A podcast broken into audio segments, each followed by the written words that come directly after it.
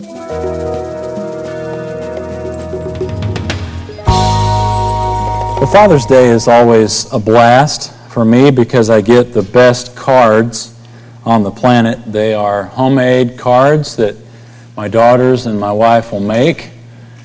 And uh, of course, it says wonderful things like, you know, you're the best dad in the world and these kind of things, you know, which.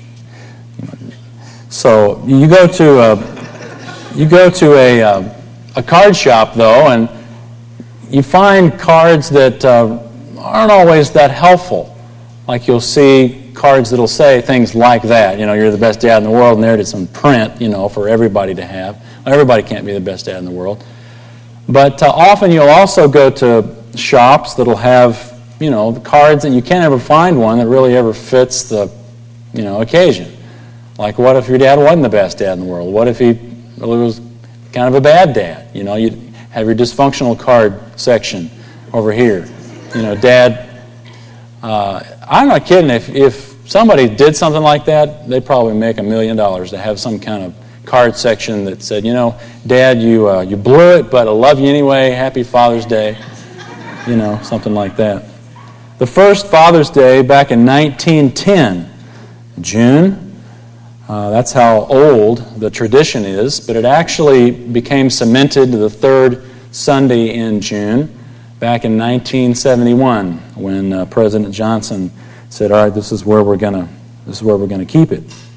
And necktie manufacturers have been rejoicing ever since then to have uh, a date where they can begin promoting and selling all these gifts. Well, you get some crazy gifts for Father's Day, and I read a, a, li- a list of some gift suggestions for fathers who are couch potatoes. You know, you always got the, the gifts, you know, like the tie and, you know, tools, and tools are great gifts and stuff, by the way. But you don't ever see, you know, what if your dad's a couch potato? Well, I ran across a list that had something that you can give fathers who are, uh, it, it says a list for a lazy man's Father's Day. And these are all real things. This isn't like some gag list. This is, these are real things. For example, uh, for couch potato royalty, you can have a sterling silver remote control. You know, I mean, real fancy, nice remote control. Or, from the other perspective, an alternative is what they call electroshock TV therapy. it's the, the remote control, and if he presses the power button on it, it shocks him. This is real. This is a real uh, remote control that you can buy. I guess it's to encourage him to perhaps get out and spend a little bit more time with the family or whatnot. If this is a guy who likes to watch television or you, you don't mind him watching TV or football, they have a little machine called the Robo Mower. And it's about a $700 gadget that runs around in your backyard and bumps into things and mows the grass. And they've already sold about 5,000 of these things in Sweden. And it's basically an automatic lawnmower. Dad didn't have to mow. And assuming the thing won't get caught in something, it'll run around and bump into stuff and eventually mow your whole backyard. Just make sure your chihuahua's not out there, you know, while it's happening. Uh, and they also have what they call a wireless barbecue thermometer. It lets you wander away from the grill, you know, like if he's watching the game. He actually goes sit down and watch the game, and his beeper will go off and let him know when the barbecue's ready on the grill. And then the best one is what they call the dog fetch assistant, or it's called the dog slinger. And you have to kind of define what that is, otherwise it sounds like you know you're hurling your dog. But it's basically to, for uh, to fetch the ball. It's something that throws the ball for you. And can you imagine how much fun that would be to basically stand there and watch this machine play with your dog? You know, brings the ball back, puts it down, you know, throws it. Oh, you know, great job. And you're just kind of passive observer. Well, here, this is a list. All of these are real gifts, so, you know, if you need to know where to get these things, I've still got the information here, and uh, I can uh, pass it on to you if you'd like uh, to help out a lazy man's Father's Day. A couple of weeks ago, when we started the series, we talked about this very idea of laziness in that verse from Proverbs that says that the sluggard craves but gets nothing. That is, he has a great desire to have something that's worthy to be had, but he doesn't have it because he's a sluggard. And the verse goes on to say, But the desires of the diligent are fully satisfied. Both of them have desires, both of them have cravings. But the difference is one's a sluggard and one is diligent. One is lazy and one has discipline. And we tied that into really the spiritual life. As we talked about that verse from 1 Timothy where Paul challenged Timothy, discipline yourself for the purpose of godliness. So many times you'll find believers, particularly in the United States, who are very committed to spiritual maintenance. They've became a Christian maybe some time ago. They've grown to a comfortable plateau, kind of comfortable in my Christian culture. Not that many people are saying, you know, you ought to get your life together. So you feel like, you know, I'm pretty much arrived and I'm just kind of waiting for Jesus to come. You have plateaued spiritually and you really don't have a great desire to grow because the culture around you, there really isn't, you know, a great challenge for you to grow. And so you plateau, and your commitment is to maintaining that plateau of uh, social acceptance in your Christianity as opposed to spiritual growth, spiritual maintenance or spiritual growth. Again, back to the idea of, of a sluggard or the idea of the diligent. We want to discipline ourselves for the purpose of godliness. And if godliness is our goal, then there is no spiritual maintenance. It's always the challenge for spiritual growth. Never being content with where you are spiritually, but always wanting to move on. You say, now wait a minute, isn't there a verse in the scripture that says, you know, that the Lord will complete the work he began in you? I mean, why do I have to do a thing? I mean, I thought this was all about grace, that my relationship with God is based on grace. Well, it is, most certainly. And I think most people, when they come across that kind of a, what they feel is a contradiction, you know, is it grace? Is it totally free? Or does God, you know, want me to do these things? Well, the answer very simply is that grace, it's not grace or works in a sense, but grace is the, is the means by which we have a relationship with God to begin with. It is by grace through faith in the Lord Jesus Christ that we're saved. Period. And because of that grace, it motivates us. It gives us an attitude of gratefulness to live a life that's pleasing to Him, to want to grow to be more like Him. If you read the book of Titus, you see this whole theme throughout Titus. The, the theme of it is essentially that God's grace has come and it instructs us to do good deeds. Out of the security of our salvation, we cannot lose it if you place your faith in Jesus. In that security, that safety net, underneath, we're challenged to walk that, that line. We're challenged to walk the Christian life based on the fact that His grace has you secure. The spiritual disciplines, the series that we continue today, those habits that have been practiced by believers of all ages that we see confirmed in the Scripture, is simply the things like uh, prayer, like we saw last week, uh, like time in the Word, which we are going to look at this week and some next week as well, a different aspect of it. Uh, obedience, worship, serving, various things that are disciplines in our lives that help us to grow. And as we've said before, a lot of times people get the impression that if I have, for example, read my Bible today, I am a good Christian. If I have spent my time praying, I'm a good Christian. If I haven't kicked the dog, I'm a good Christian. As long as I do these things, I'm a good Christian. When in reality, your best day, you know, as uh, Jerry Bridges says, your best day is never so good that you don't need God's grace. And your worst day is never so bad that you've fallen beyond God's grace. What you do or what you don't do has nothing to do with your relationship or your stance before God. The whole motivation behind grace is that we do these things because we are grateful to Him. The spiritual disciplines are the means by which we grow. They're not the end, they're not the goal. The goal is not read the Bible, the goal is godliness. And that happens through the means of reading Scripture, prayer, and various other items. So that's such an important distinction that we want to try to hammer each time and remember. We're going to look at a couple of different passages today, first of which is in Deuteronomy. So if you brought a Bible, turn there. And if you didn't bring one, you'll want to bring it. And if you don't have one, we've got, we've got one we'll give you. You need to have a copy of the Scriptures, as our text today is very clearly going to show. The Word of God and your life are intended to go hand in hand. If you had to invent a religion, how many of you would invent a religion that, that first of all started off saying you are totally depraved? Would you come up with a religion that says, I've got no hope at all by myself? And yet, that is what Christianity is. It is a religion, I mean, call it that, it really isn't religion. Religion is man's effort to get to God. All other world religions are efforts to get to God. Christianity is God's work in reaching out to us. It's just the opposite, in that God has reached out to us through Jesus Christ. How many of you would come up with a, with a religion that says you don't have a chance in and of yourself? Nobody would do that. And yet, all of the world religions say you get to God or their version of God by some means of buying Him off.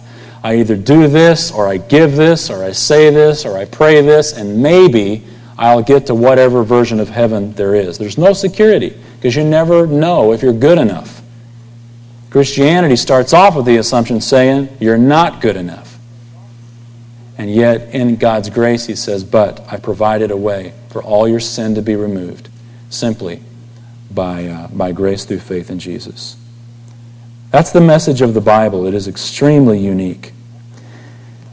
If I was to take 40 of us here out of this group and say, um, let's write down on a 3 by 5 card what your view is of heaven and hell and uh, salvation, the afterlife, the purpose of life, maybe here in this room we'd uh, all land on the same page. That may be a bit optimistic. Scatter those 40 people, though, out through Denton, and I guarantee you we'd have 40 different answers.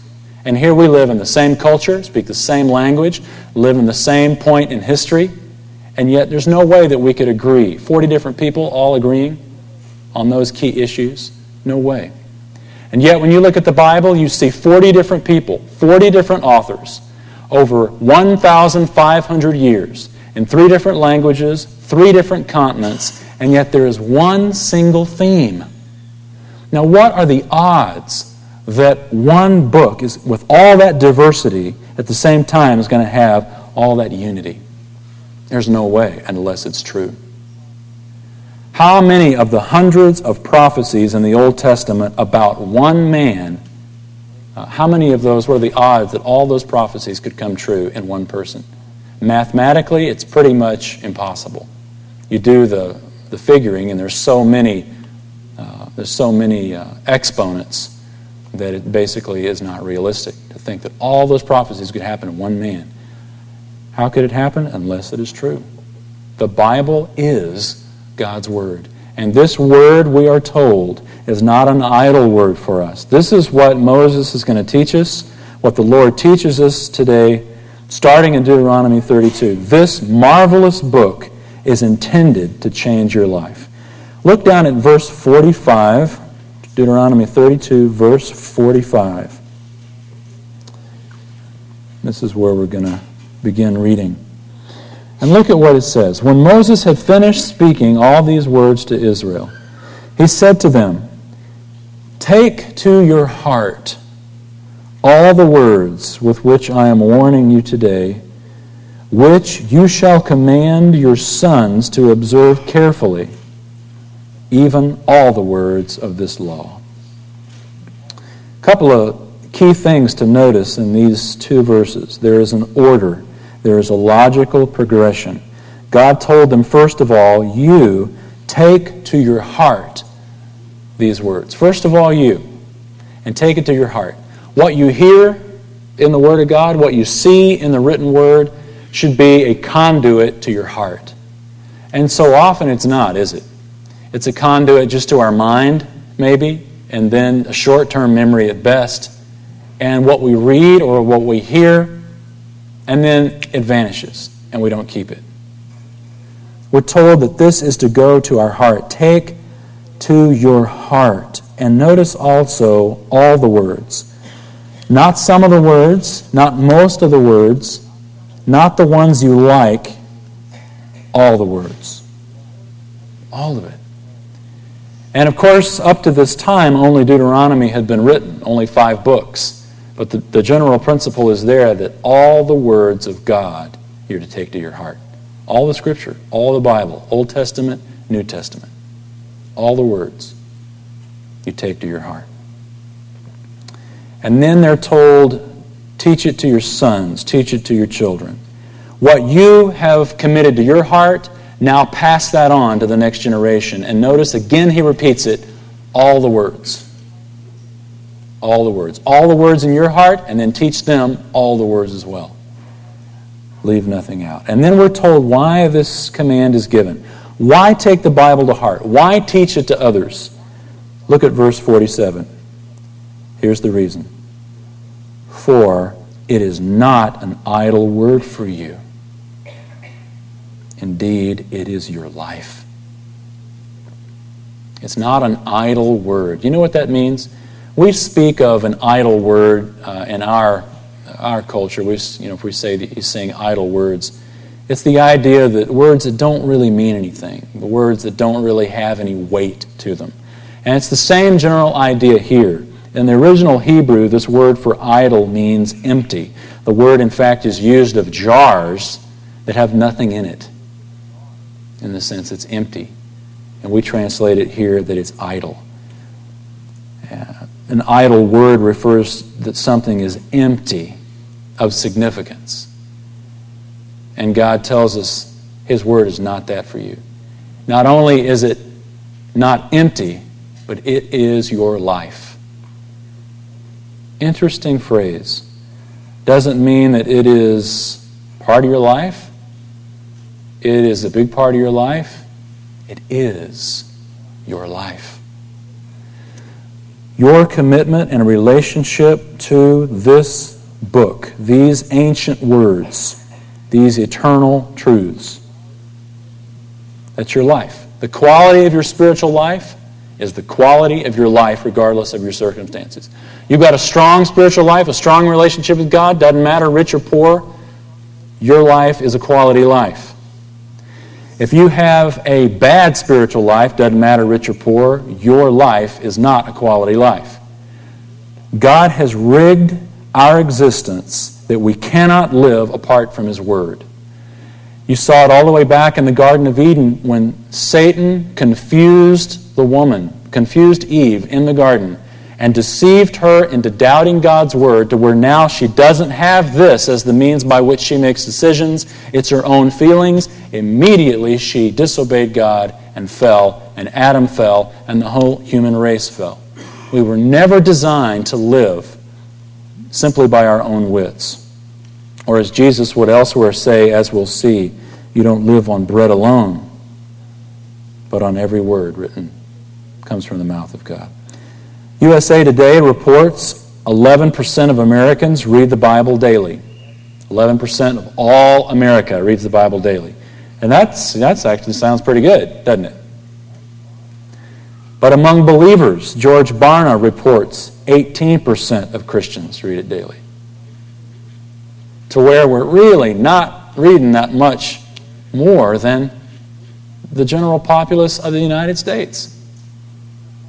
And in fact, Barna says that 23% of believers have never read the Bible or never read the Bible at all. You know, Jesus would often ask the religious people of his day, Have you never read the Scriptures? And of course, to them, he didn't mean literally, Have you never read it? But did it ever make any difference? You ever notice what was written there?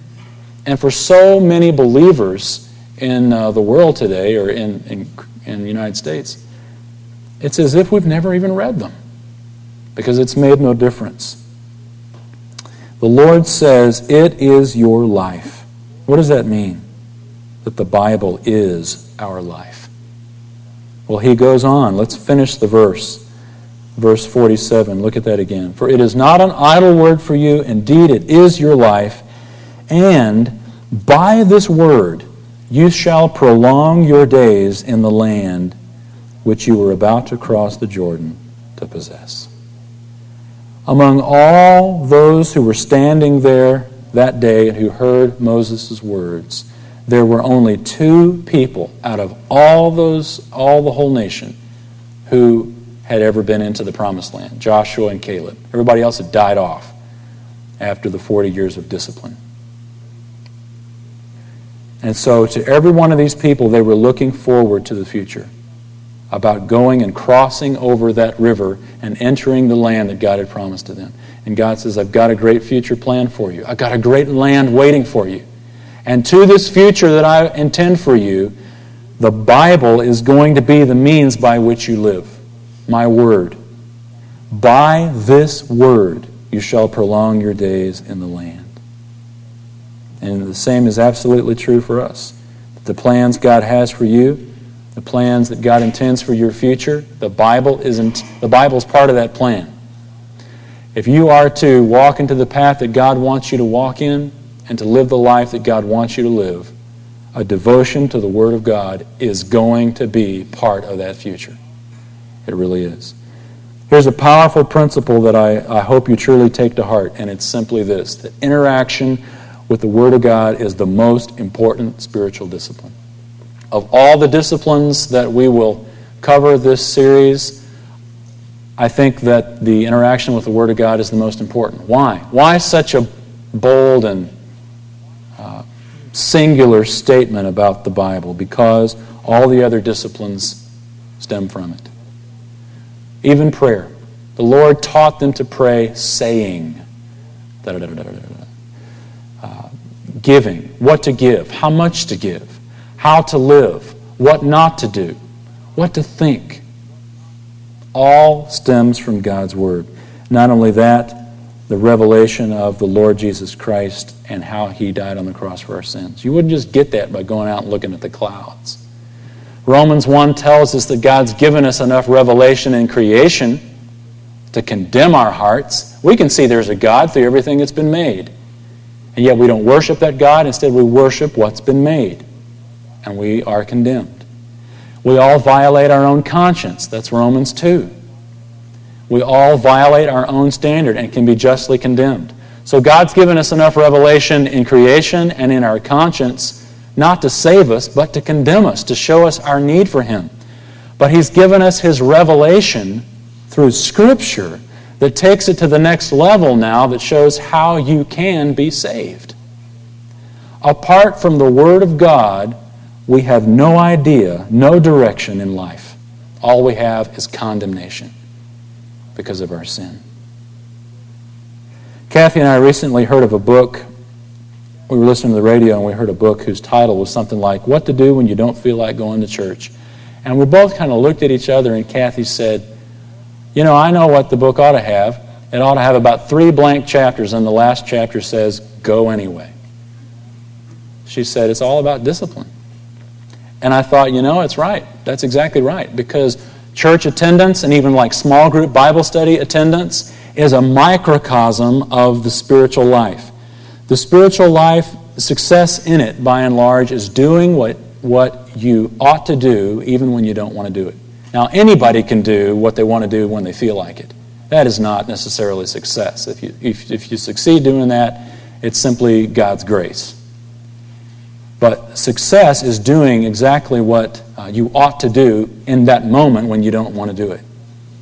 But what do you do when you don't want to go to church? The answer is, well, go. What do you do when you don't feel like reading the scripture? You read. What do you do when you don't feel like praying? You pray. Why? Because God says that is the means by which you grow. Discipline yourself for the purpose of godliness. Jesus prayed Father, sanctify them with your truth. And then he said, Your word is truth. Sanctify them or become holy. Grow to be like God through your interaction with the Word of God. Peter said, we looked at a couple of weeks ago, like, you like a little baby longs for mommy's milk, so you are to long for the pure milk of the Bible, the Word of God. Peter says, because by it you grow in respect to salvation. The means by which you grow is through his great and precious promises, which has given us everything we need for life and godliness. In temptation, the Lord Jesus quoted from the book that is laid open in front of you, from Deuteronomy. And he quoted in Matthew 4, just look at the screen. He answered Satan and said, It is written, Man shall not live on bread alone, but on every word that proceeds from the mouth of God. And it's fitting that Jesus is quoting from this same book because that's what the verses that we just read said, isn't it? That you're not just a physical person. The Word of God is your life. Man doesn't live on bread alone, but on every word that proceeds from the mouth of God. And just like Jesus quoted, every word, so Moses says, every word you are to teach your sons. Every word. To Timothy, Paul said, All Scripture is inspired by God. Every single bit of it is inspired by God. So, how do you interact to the Word of God? Well, in addition to coming and hearing, which is a very passive interaction, but it's a very important part of it, interaction with the Word of God includes regular and repeated reading. Regular and repeated reading. That God recorded His Word in a book reveals that God wants you to read. God wants you to read and understand his Word. There was a guy in Kansas City some time ago was in an explosion and badly injured. His face was marred. His uh, hands, in fact, were blown off. And uh, he was blinded by the explosion. And the frustrating part initially to him was that he had just become a Christian. Just become a Christian, and now he is in this accident, this explosion that, that leaves him unable to read his Bible. He can't read by braille because he didn't have any hands. He can't read with his eyes because he's blind. And he was frustrated because all of his learning had to be passive. Either somebody read to him or he listened to tapes or whatever. And then he heard about a lady in uh, England who learned how to read braille with her lips. So he got a braille Bible and tried it. But because of the explosion, again, all the sensitivity was gone from his lips and he couldn't, uh, he couldn't even feel with his lips. And accidentally, his tongue brushed across the braille, and he realized he could feel with his tongue. And he learned how to read braille with his tongue. And when I read this clipping, at that point, the guy had already read through the entire Bible four times with his tongue. Isn't that amazing? It is simply a matter of desire and discipline. Every word, Jesus said. Every word, Moses said. Have you ever read every word? Have you ever read the Bible all the way through? You know, many people haven't. Seems like a daunting task. You would think, well, you know, this guy's got nothing else to do now. Might as well read the whole Bible four times. Every word, though, every word comes from the mouth of God. And it's not quite as daunting a task as you might think. Since they've recorded the Bible on CD, we know how long it takes to read through the Bible, and you can read through the Bible out loud in 71 hours. You know, the average American watches that much TV in two weeks? In about 15 to 20 minutes a day, you can read the entire Bible in one year. Five minutes a day, and you can read through it in three years. And yet, the majority of Christians never read the Bible all the way through in their whole life. It is an issue of discipline, it is an issue of motivation. And talk about motivation. You know, if we knew that there was a million dollars in gold under this stage right here, you know, underneath this stage, there was a million dollars in gold. You know, we probably couldn't finish the message. In fact, I'd help you tear the stage up looking for it. If you knew that there was a million dollars hidden somewhere in the theater, we don't know where, but it's hidden somewhere in the theater, I guarantee you we would find it, wouldn't we? We would. And yet the Bible tells us that there are riches to be found for those who will spend time and study this book. But do we really believe the benefits are there? If we believe we'd find a million bucks, if we'd search for it, we would do it. We believe the benefits are there, it's worth the effort. Do we believe what God's Word says that the riches that are, that are there, some on the surface, some below the surface, are worth it?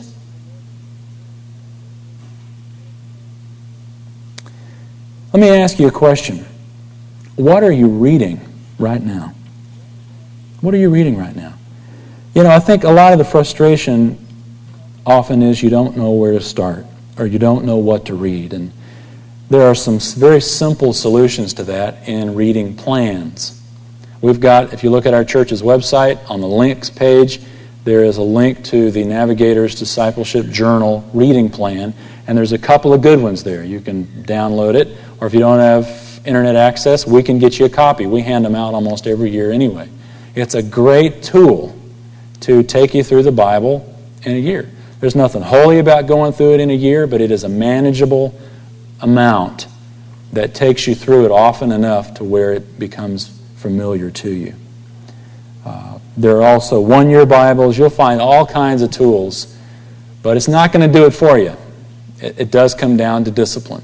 That's why reading the Bible is a spiritual discipline, because uh, it requires you reading it, it requires you opening your heart and in fact, a wonderful opportunity is coming up this year. The uh, folks who will be joining the church, we're going to start in a couple of weeks announcing the, the our discovery class, which is going to start in mid August.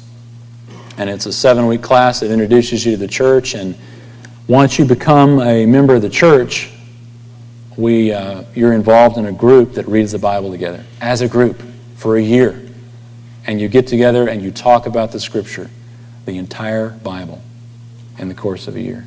So I encourage you, if you've never done that, that would be the perfect opportunity for you and a great context for encouragement and for questions and everything.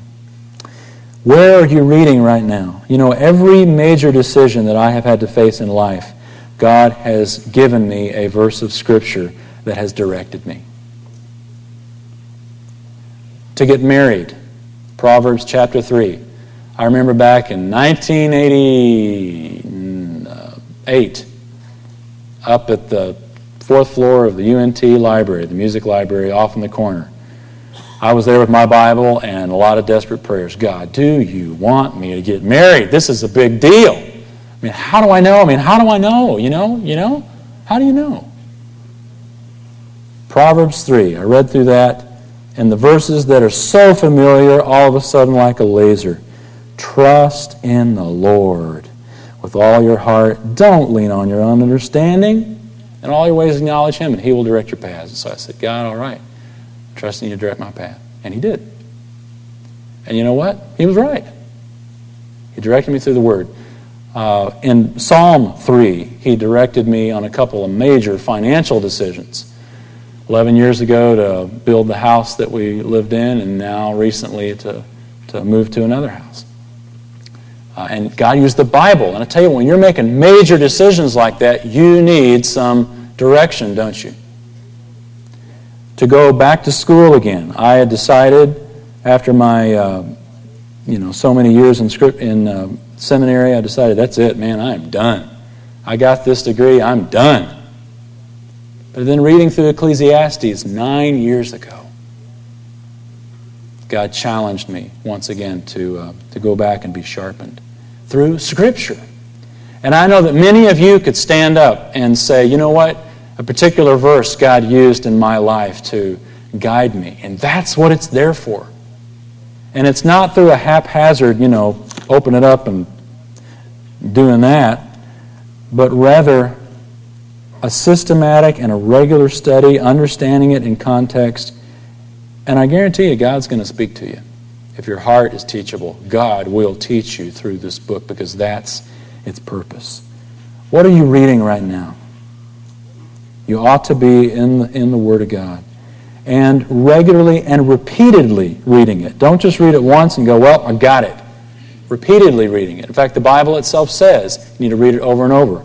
Look at the screen at Deuteronomy 32. Actually, you're in Deuteronomy 32. Flip back once, Deuteronomy 31. I don't think we've got this one on the screen.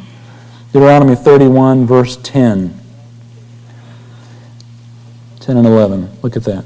Then Moses commanded them, saying, At the end of every seven years, now notice, every seven years, at the time of the year of remission of debts, the feast of booths, when all Israel comes to appear before the Lord your God at the place which he will choose, you shall read this law in front of all Israel in their hearing. Every seven years, they had the Bible read to them, or at least the first five books up to this point were written. Every seven years, repeatedly, they were to have the Scripture going through them over and over and over again. Every single word. Peter said the same thing. Now look at the screen at 2 Peter 1. Peter said, Therefore I shall always be ready to remind you of these things, even though you already know them, and have been established in the truth which is present with you. And I consider it right, as long as I am in this earthly dwelling, to stir you up by way of reminder. Peter says it's important for you to be reminded of the truth. And in the same book, a couple of chapters later, he says, he says, This is now, beloved, the second letter I'm writing to you in which I am stirring you up, uh, stirring up your sincere mind by way of reminder. And here's what he wants us to remember that you should remember the words spoken beforehand by the holy prophets, that's the Old Testament, and the commandment of the Lord and Savior spoken by your apostles, that's the New Testament. Peter says, i want to stir you up and challenge you to remember the Old Testament and the New Testament, to remember the Bible.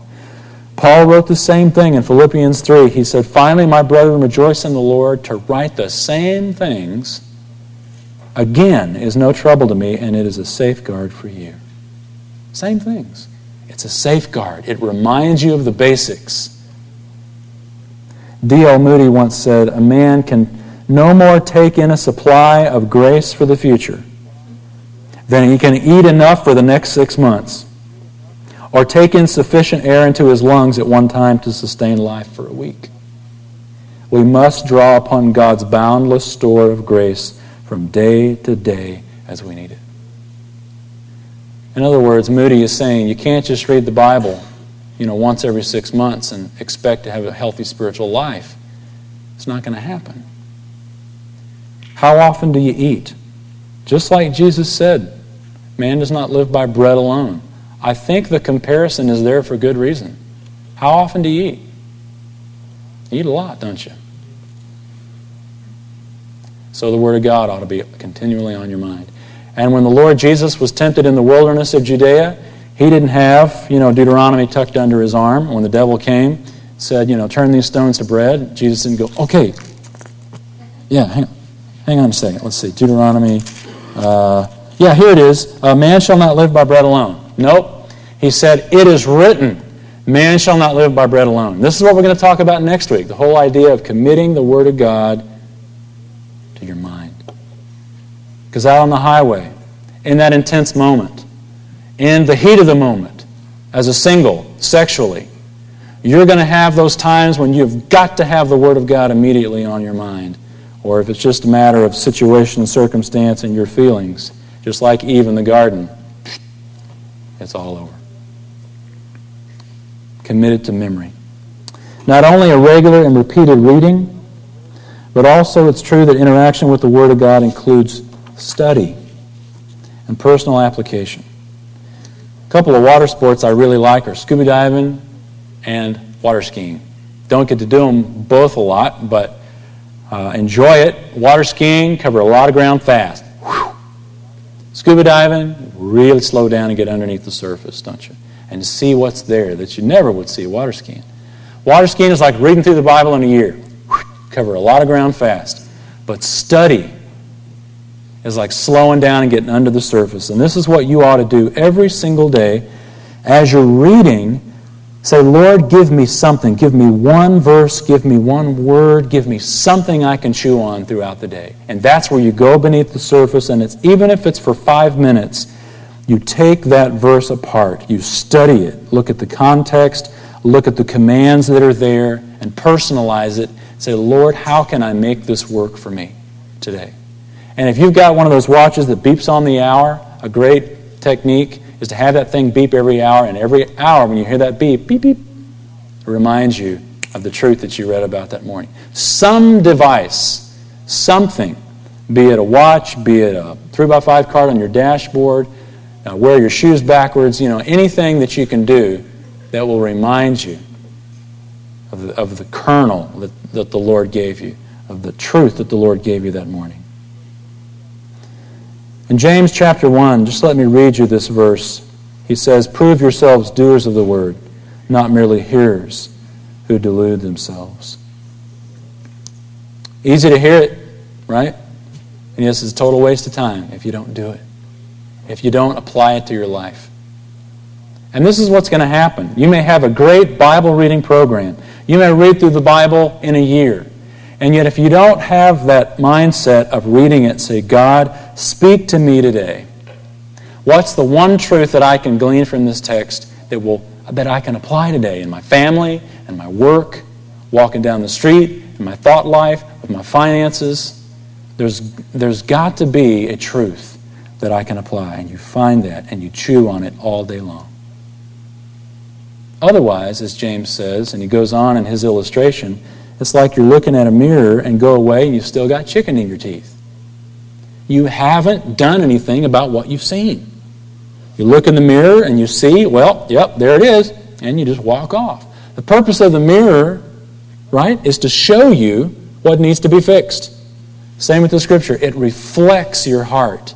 And when you come upon it and it reflects what needs to be changed, and you go away and you do nothing about it,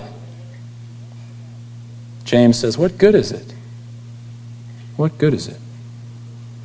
So here's another question I have for you. What are you putting into practice right now? What are you putting into practice right now? You know, there may be some of you that could stand up and say, Here's where I'm reading. And that's great. Where are you reading right now? Here's where I'm reading. What is that next question? What are you, what are you doing? What are you putting into practice right now? There may be something you've been working on for years, and yet you know exactly where it is in the Scripture, that moment that God convicted you of it. Maybe you put the date in the margin and a little prayer written there God, help me to do this. What are you putting into practice right now? No matter where you are, there ought to be an answer to that question as a believer.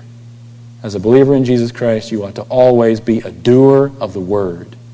And if you meditate on that truth long enough, it may take years, but I promise you, God will change your life. And if your life has not been changed by the Word of God, then more than likely what's happened is you're either not in it or you're reading it, but you're not taking it into your heart. You're not saying, God, how can I practice it? Because it's built, it's equipped to change you if you'll let it if you will do those, those simple things. Where are you reading and what are you putting into practice right now? It's not an idle word for you. It's not a prop that you bring with you on Sunday. It's not something you sit on your night, nightstand to soothe your conscience. And it's not something you simply read and check off a box. It is truth, God's words given to you to change your life. And it'll do it if you let it. Let's pray. Father, we give thanks that you have not left us as orphans, that you've sent the Holy Spirit to reside within us and also to give us insight into the Bible that you've given. Over and over in Scripture, you've told us that it's not an idle word, that we don't live by bread alone, but we live by the Word of God, that we are to be continually stirred up and reminded of the prophets and reminded of the apostles' teaching. We have continually telling us in Scripture that the Scripture is to be our life and not an idle word. And yet, honestly, Lord, in the busyness of our lives, with our kids, with our schedules, with our job, and with the yard to mow, so often the Bible is put on the back burner and it becomes an idle word. God, I ask, uh, we all pray today and just want to rededicate our devotion. devotion to the Scripture, but devotion also to allowing it to change us. And so maybe today the kernel of truth that we walk away with uh, is that we need to be in the Word.